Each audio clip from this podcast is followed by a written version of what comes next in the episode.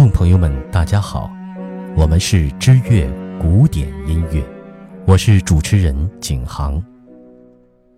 光棍三剑客，请许我为您分享最后一位，勃拉姆斯。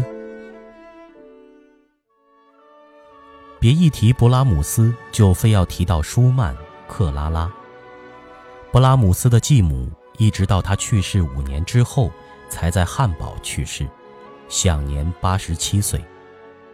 他的父亲是个低音管演奏家，在二十四岁的时候娶了比他大十六岁的克里斯怡尼森为妻，婚姻生活不美满，于是，在一八六四年，勃拉姆斯劝父母分居了。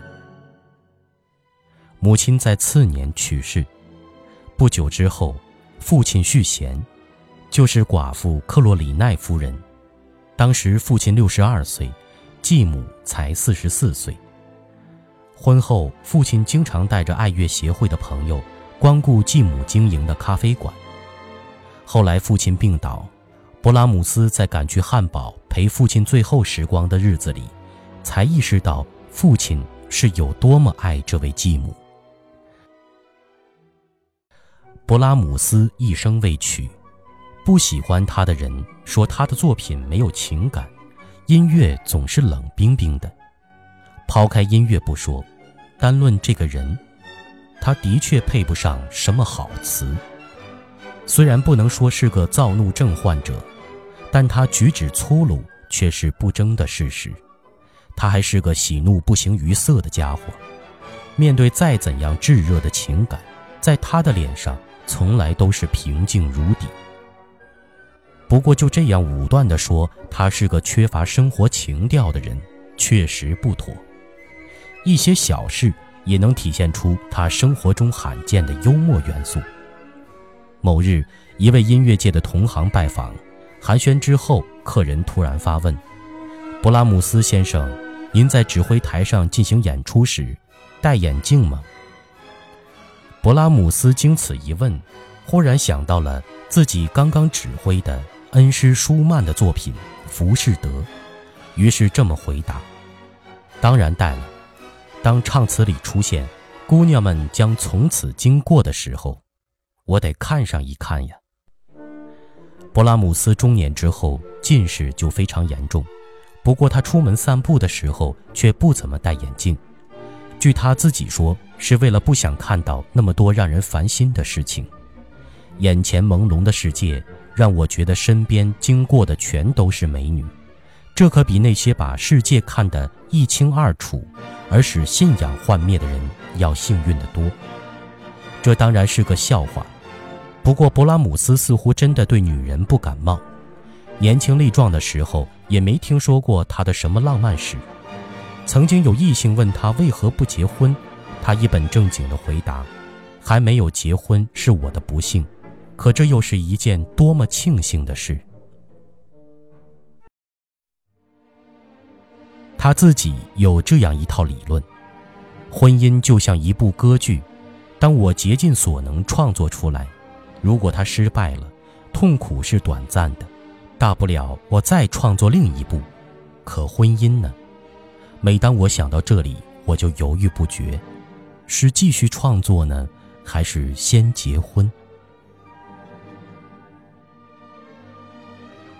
一八八七年春天，他和朋友在汤湖湖畔散步的时候，这么对朋友说：“我之所以不痛痛快快的去结婚，是觉得搞艺术养活不了妻子。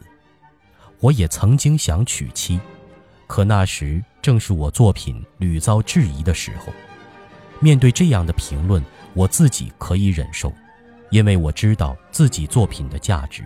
可如果回到家面对妻子的担忧，想想要和那对充满关怀、担忧的目光对视时，我就不知所措了。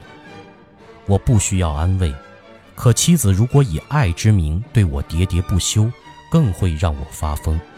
所以。单身生活，好像更适合我。这是一套多么光鲜亮丽的自圆其说啊！只是，如果勃拉姆斯也能享受红袖添香的幸福，儿孙膝下承欢的快乐，会不会创作出更多传世的精品呢？事实没有如果。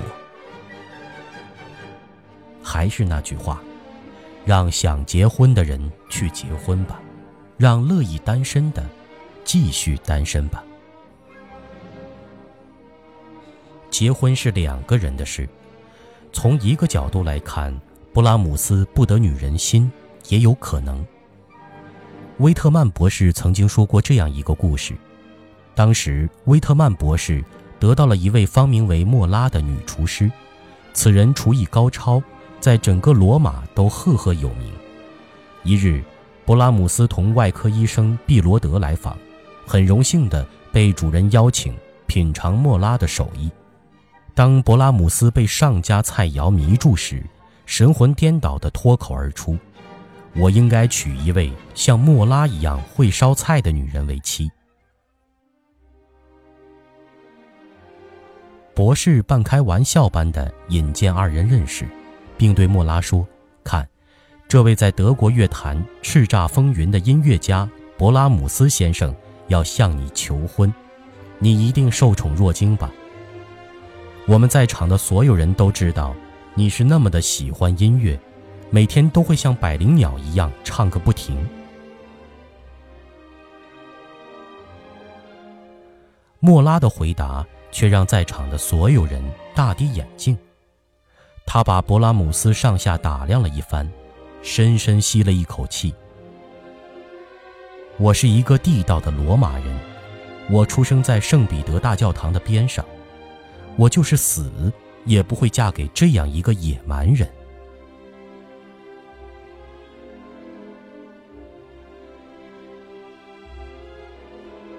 晚年的勃拉姆斯生活非常凄凉，他总对朋友胡果·孔拉德说：“你真是个幸福的男人啊！每当回家，迎接你的是妻儿们温柔的笑脸，而我只能面对冰冷的壁炉发呆。”这是典型的单身汉的悲哀。不过，可怜之人必有可恨之处。早知今日，何必当初呢？光棍三剑客，就为您分享到这里。如果您喜欢知乐古典音乐为您分享的故事，您可以关注新浪微博或微信公众账号“知乐古典音乐”。我们在那里守候您的到来，感谢您的收听，再见。